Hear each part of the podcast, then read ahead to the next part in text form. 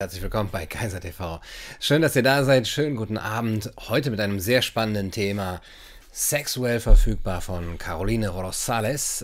Äh, ein sehr spannendes Buch für mich gewesen.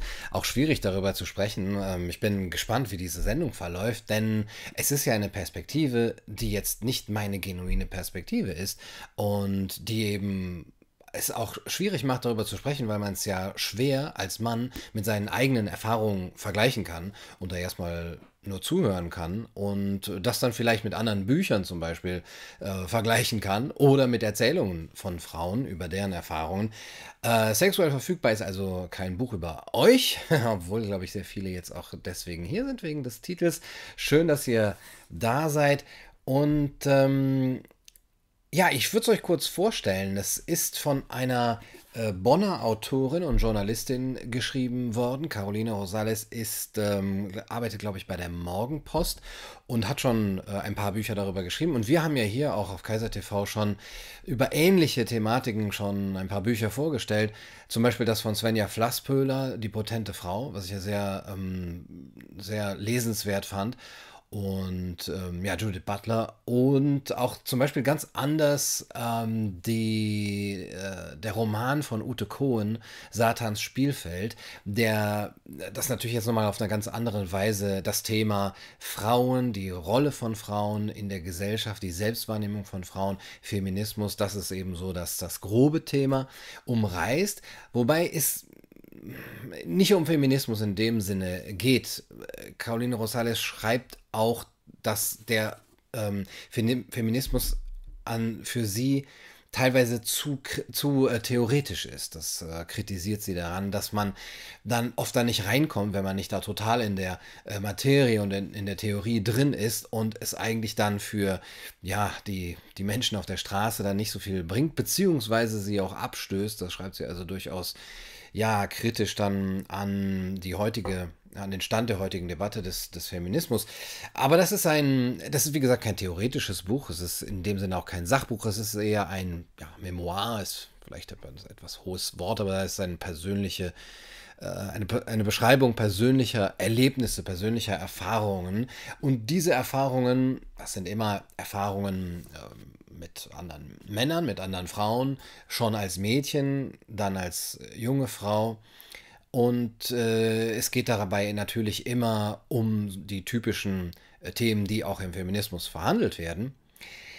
Aber das sind keine, ja, sozusagen effekthascherischen Erfahrungen, dass man jetzt hier, ähm, also Caroline Rosales schreibt selber über sich, ich bin nichts Besonderes. Ähm, es ist jetzt nicht so, dass ich eine krasse Erfahrung gemacht habe, ähm, die mich von allen Frauen unterscheidet und äh, mir deswegen das Recht gibt, darüber zu sprechen, wie ich mich als Frau fühle und wie ich so die Welt wahrnehme und welche Probleme ich sehe, sondern im Grunde genommen ja banale Sachen, die aber ja, also banales, der banale Sexismus, wie sie das nennt, der Alltagssexismus, ähm, der ja von Männern, denke ich schon, nicht so gemerkt wird, ja, wie auch. Ne?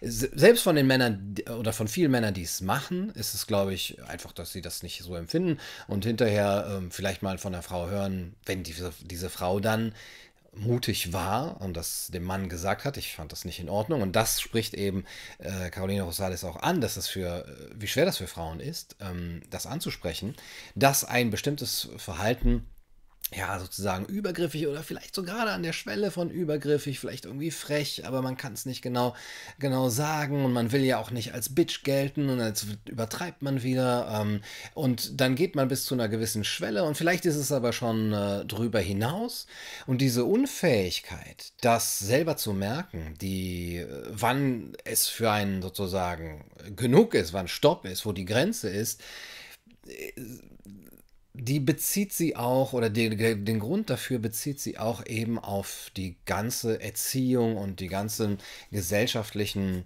ähm, ja, Dynamiken, gerade was die Erziehung von Mädchen angeht.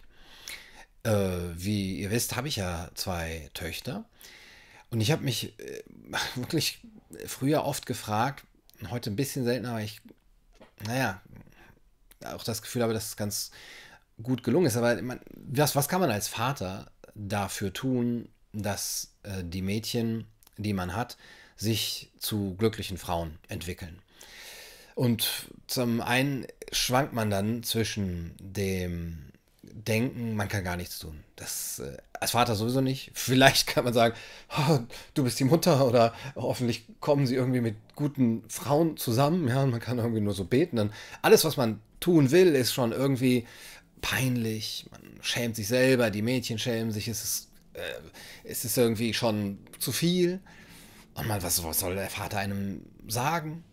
Ähm, da müssen ja, glaube ich, selber Frauen und Mädchen auch sagen, wie, wie will ich das von meinem Vater irgendwie unterrichtet werden in, in, in der Welt, äh, wie man als Mädchen mit einem, mit einem Mann umgehen sollte oder mit einem, äh, mit einem Jungen umgehen sollte und eben Grenzen zeigen muss, wie man auch zu sich selbst stehen muss. Äh, vielleicht will ich es gar nicht von meinem Vater hören. Ja, aber dann vielleicht doch als gutes Beispiel, als ja, irgendwie gutes männliches Vorbild sozusagen, nicht eben für den, den Jungen, so soll der Junge handeln, sondern eben, dass das Mädchen sieht, ähm, tja, so geht mein Vater mit Frauen um. Ja, so geht mein Vater mit äh, meiner Mutter um und ähm, es gibt solche Männer, ja, die, da, und das ist normales Verhalten und das ist angemessenes Verhalten. Und dass sie dieses positive äh, Männerbild sozusagen dann an den anderen Männern messen und dann vielleicht ein besseres Empfinden dafür bekommen können, das wäre so eine Hoffnung. ein besseres Empfinden. Moment, das ist nicht normal. Das ist übergriffig. Sozusagen, mein Vater hat sowas nicht gemacht. Ne? Ist es vielleicht jetzt klingt ein bisschen eindimensional oder, oder einseitig, aber das ist so vielleicht so die, die einzige Hoffnung, die ich dann irgendwann noch hatte. Ähm, aus der Erkenntnis heraus so explizit, äh, man kann ja auch den Mädchen nicht jetzt irgendwelche Bücher dahinlegen oder so. Aber ähm, dieses Buch würde ich jetzt tatsächlich empfehlen. Das ist jetzt vielleicht ein bisschen plumpe äh, Werbung oder Überleitung da, dazu, dass ich das Buch durchaus gut finde. Für Frauen. Ähm, ich will nicht sagen, dass es für Männer unsinnig ist, das zu lesen. Ich finde das eigentlich immer sehr interessant. Ähm, auch gerade Bücher zu lesen, die jetzt nicht an mich gerichtet sind und ähm, weil, weil das mein Empfinden, ähm, dass die Autorin das eben an Frauen richtet. Es geht auch wenig um Schuldzuweisungen, es geht auch eigentlich nicht jetzt um direkte Schuldzuweisungen an Männer, sondern eher schon, es ist eine ja, sozusagen äh, In-Group-Sache, dass sie eben hier auch betrachtet, wie Frauen miteinander umgehen, untereinander. Und äh, das ist ja auch etwas, wovon ich mal so höre, äh, auch wenn andere Frauen darüber sprechen, was da so abläuft und wo man auch so als Mann manchmal denkt, ja, so ist es bei Männern nicht. Äh, da bin ich auch nicht gerade neidisch ähm, drauf. Keine Angst, äh, ich ähm, lese gleich ähm, eure Kommentare.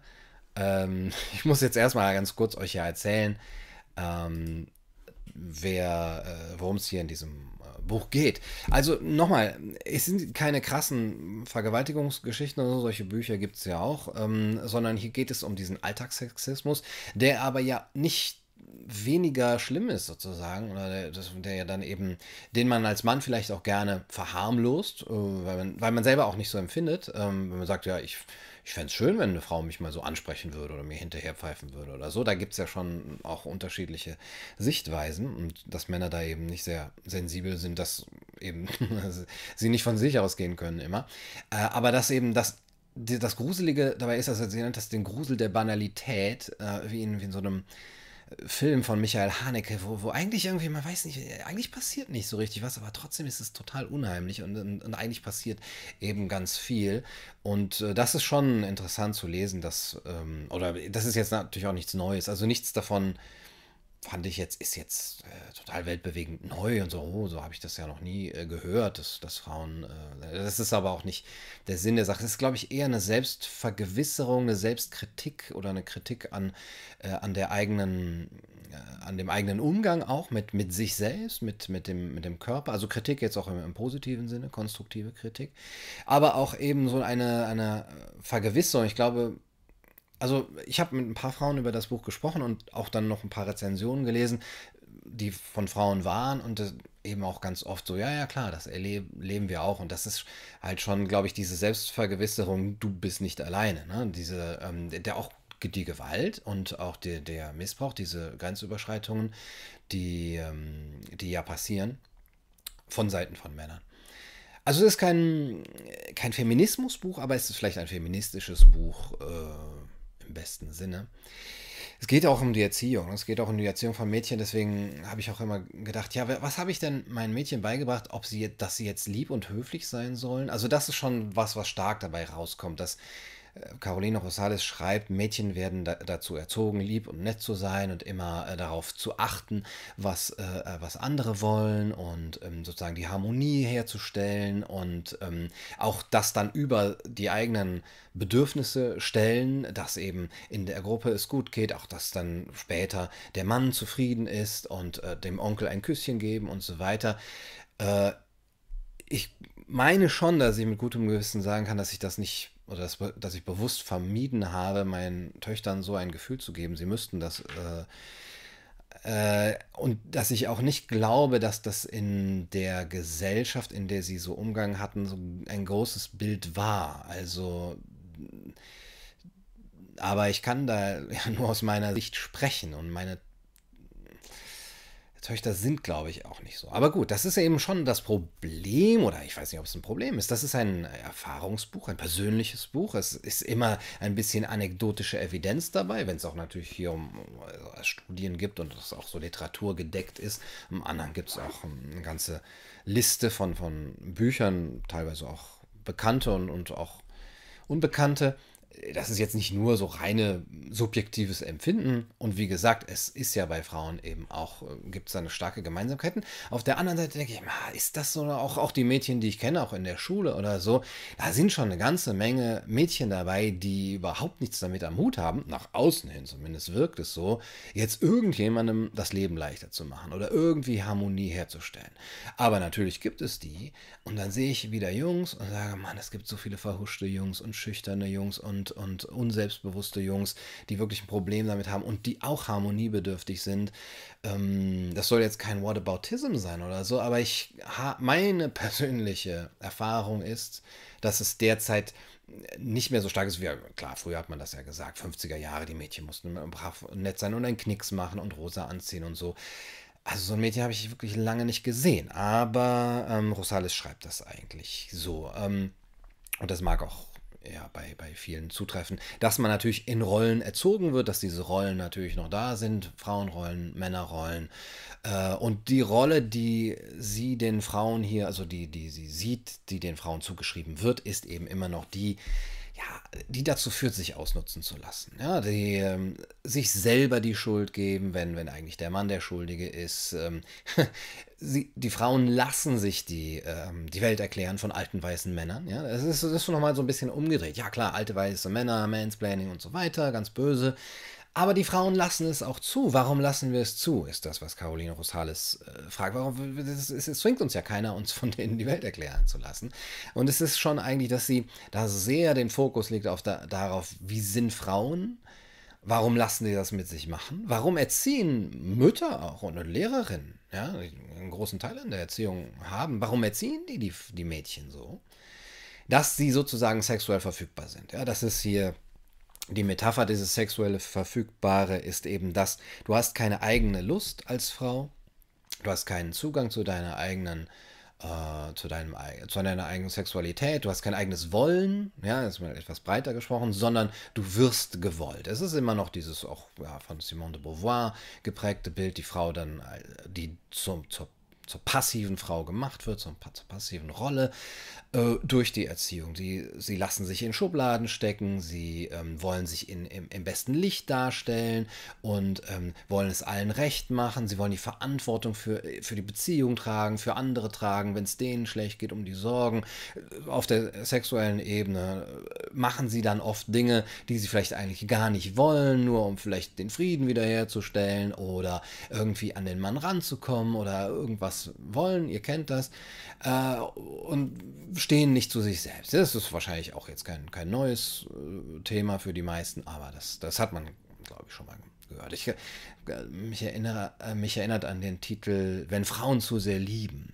Habe ich dir jetzt vergessen, von wem das ist, aber das war damals schon so ein, ein, ein Klassiker. Ne?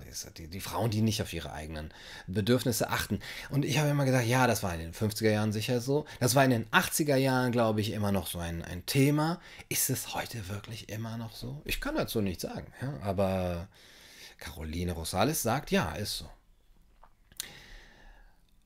auch dieses nicht Nein sagen können. Ja, und das ist schon, glaube ich, das hat mich schon auch nochmal äh, zum Nachdenken angeregt. Dieses, wir gucken heute dann auf Vergewaltigungsfälle und sagen, auf der einen Seite gibt es dieses Believe all women und dann denken wir, wie unsinnig ist das denn? Ne? Jeder ist unschuldig, bevor seine Schuld nicht bewiesen ist.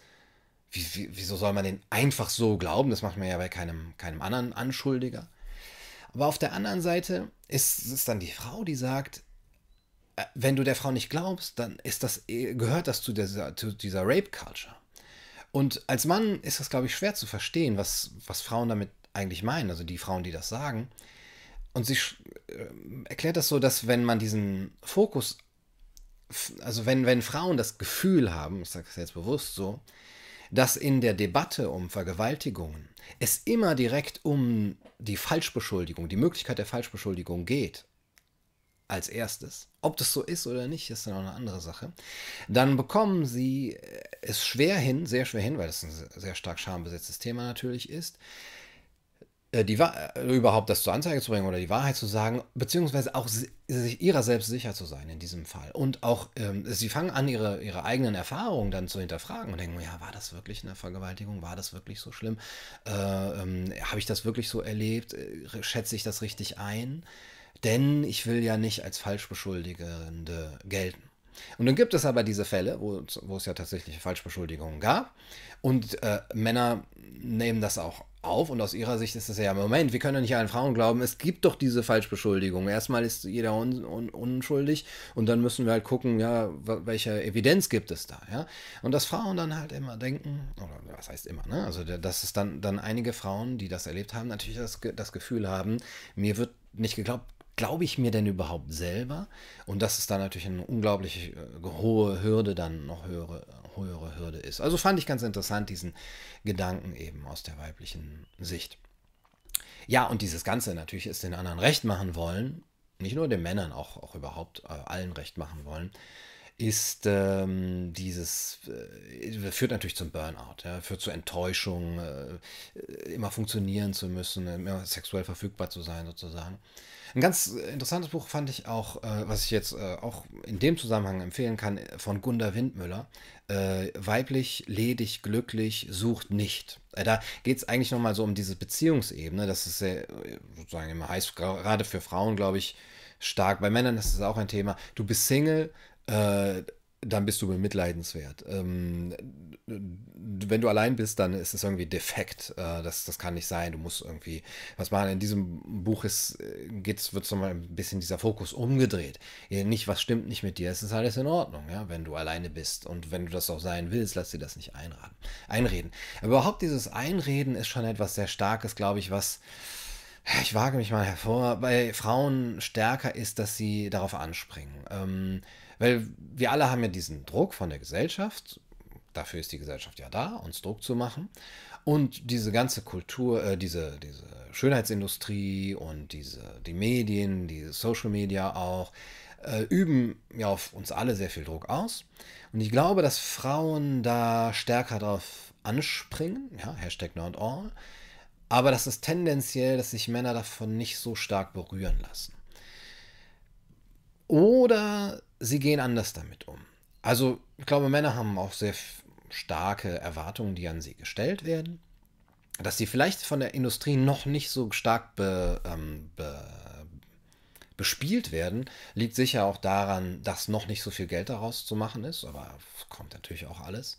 Aber mit Schminke und, und all diesen Sachen und Schönheits-OPs ist natürlich viel Geld zu machen. Und dass man diesen, diesen, dass man merkt von der Industrie, die Frauen springen darauf an, weil sie auch noch gegenseitig sich diesen Druck machen.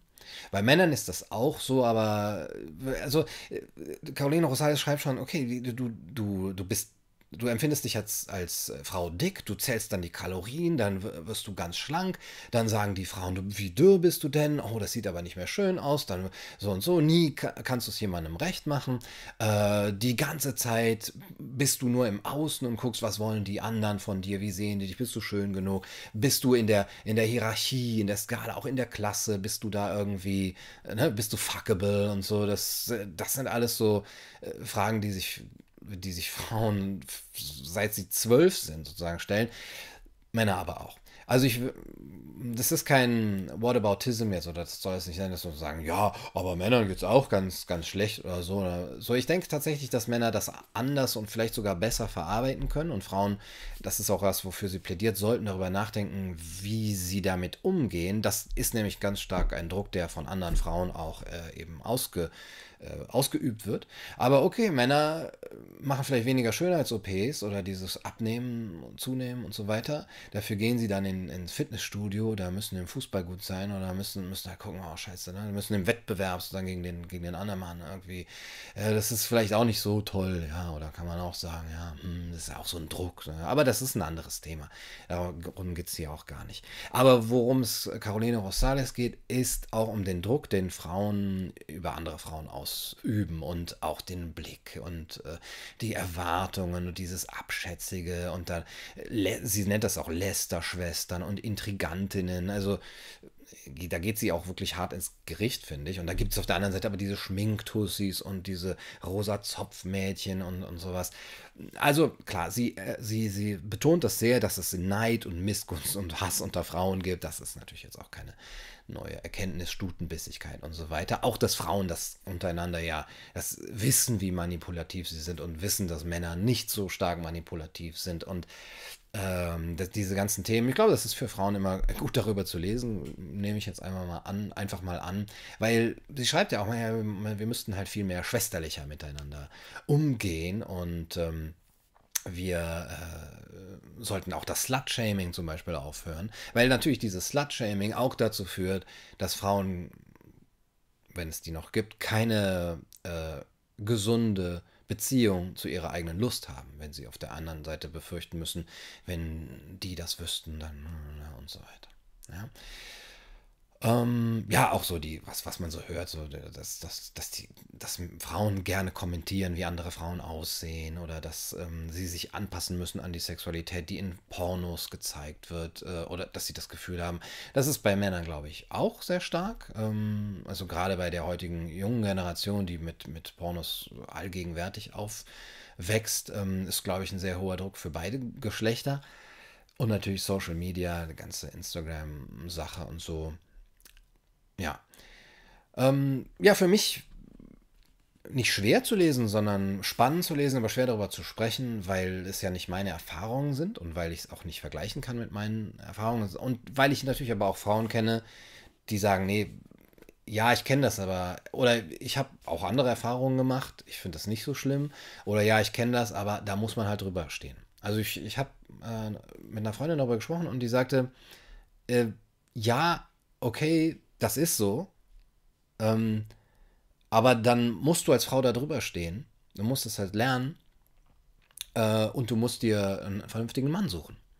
Also gerade dieses, äh, Männer sind alle schlecht, was ich jetzt nicht sage, ne? aber dieses, boah, scheiße, wir haben hier so viel, so viel Stress mit den Männern. Ja, such den vernünftigen Mann. Er ist natürlich jetzt keine, keine Lösung, weil andere Männer gibt es ja trotzdem. Und es ist auch ein Buch voller Widersprüche, muss man schon sagen. Also es ist aber auch beabsichtigt oder es ist, es ist damit eingepreist. Es ist ein persönliches Buch. Es gibt Anekdoten, die sind auch widersprüchlich. Auf der einen Seite, das schreibt sie auch selbst, ich bin Feministin und ich sage hier Feminismus. Aber auf der anderen Seite gucke ich Traumhochzeit und, und gucke Ariel und, und, und gucke, dass die eben den Prinz kriegt und so. Und das äh, ist natürlich auch ein Widerspruch in der äh, weiblichen Seele, wenn ich das mal so tendenziell, äh, wenn ich das mal so äh, äh, pauschal sagen darf. Ja, also auch, auch dieser Widerspruch, Frauen sind so harmoniesüchtig, Frauen wollen immer, dass es allen gut geht und die deeskalieren gerne, sie suchen die Schuld bei sich. Auf der anderen Seite sind Frauen aber total stutenbissig und neidisch und gierig und, und manipulativ und intrigante Schlangen und sowas. Äh, äh, das ist natürlich ein krasser Widerspruch. Ne? Wie, wie, passt denn das zusammen? Da müsste man vielleicht auch mal äh, überlegen. Ja, und dann gibt es eben solche Erfahrungen, die, glaube ich, Frauen deswegen ansprechen, weil sie, weil viele Frauen diese Erfahrung machen. Ich als Mann, bei der Lektüre habe ich mich gefragt, bin ich da überhaupt angesprochen? Also klar, ich kann das lesen und ähm, kann das interessant finden und kann da auch, glaube ich, was dran lernen, aber es ist, glaube ich, kein Buch, ich habe es nicht so empfunden, dass so, ich richte mich auch an Männer und ihr müsst, äh, denkt mal darüber, darüber nach. Ähm, Ein Buch für Frauen. Ja, darf man das heutzutage noch sagen? Äh, ich sag's mal. Und das ist auch noch so rosa gemacht. Ich weiß nicht, aber das hat ja der Verlag gemacht. Da müsste die Caroline mal mit dem Ulstein Verlag äh, sprechen. Ähm, ist das Absicht? Ist das okay? Äh, eigentlich interessant, habe ich noch gar nicht drauf geachtet. Auf das Cover. Einen schönen Satz lese ich euch zum Schluss vor. Da schreibt Caroline Rosales, ich glaube fast im Nachwort, Frauen besitzen von Natur aus die Fähigkeit, sich selbst zum Strahlen zu bringen, wenn sie es nur zulassen. Das fand ich einen sehr schönen Satz. Das war meine Vorstellung von Sexuell verfügbar von Caroline Rosales äh, im Ulstein Verlag erschienen. Ja, das war's